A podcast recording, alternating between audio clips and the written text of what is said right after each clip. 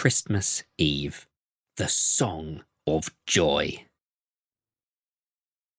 There does come a moment when, after all our Christmas preparations, we can do no more and have simply to stop.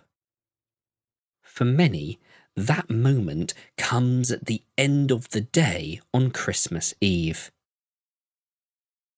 It is a precious moment, a quiet moment.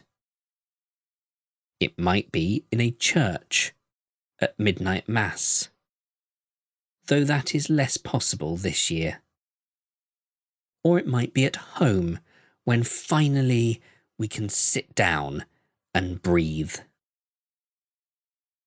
However, or wherever we find it, it is in that moment that we might just hear the angels sing.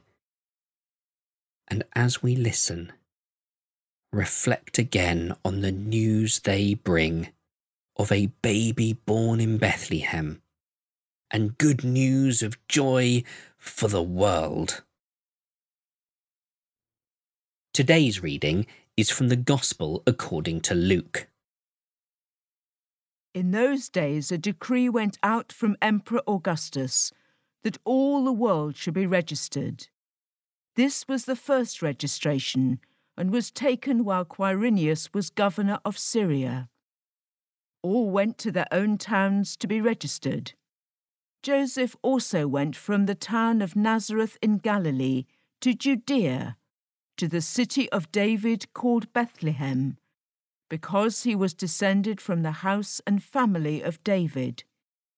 He went to be registered with Mary, to whom he was engaged, and who was expecting a child. While they were there, the time came for her to deliver her child.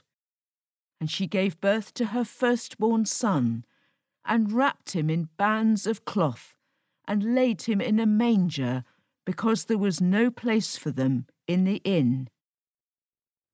In that region, there were shepherds living in the fields, keeping watch over their flock by night. Then an angel of the Lord stood before them, and the glory of the Lord shone around them, and they were terrified.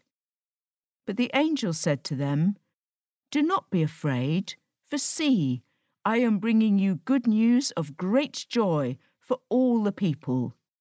To you is born this day in the city of David a Saviour who is the Messiah, the Lord. This will be a sign for you. You will find a child wrapped in bands of cloth and lying in a manger. And suddenly there was with the angel a multitude of the heavenly host, praising God and saying, Glory to God in the highest heaven and on earth peace amongst those whom he favours. Today's reflection is written and read by David Whiteley, radio and television presenter. The birth of Jesus was heralded, angels declared it, men brought gifts to honour it, a star signified it, and yet at the same time, there was no place at the inn. At the same time, his birthplace was in a manger.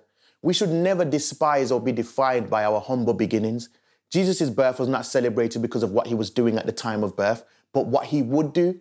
At that point, he was at the mercy of his parents' upbringing, a child with no sway in the direction that the world went, but his destiny, his future was worth celebrating right then and there. You may not have gotten to where you want to be yet, achieved what you hope to achieve. You may not have made any major strides towards your goals, but you can commemorate the beginning of the journey. You can celebrate the start of your ventures with the hope of your brighter tomorrow. Jesus was always looking ahead and moving according to what he knew he would do and who he knew he would become. Too often we're crippled by our current circumstances or others' current perception of us. But our current condition only serves to make our future victories that much more sweet and that much more inspiring.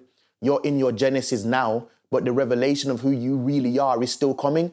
The book of your life is still writing itself. Don't get stuck on your current chapter when your crescendo is awaiting you.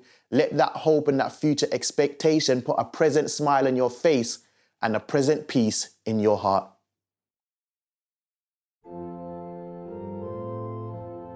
What might you do today that might seem insignificant but could make a big difference in weeks or months to come?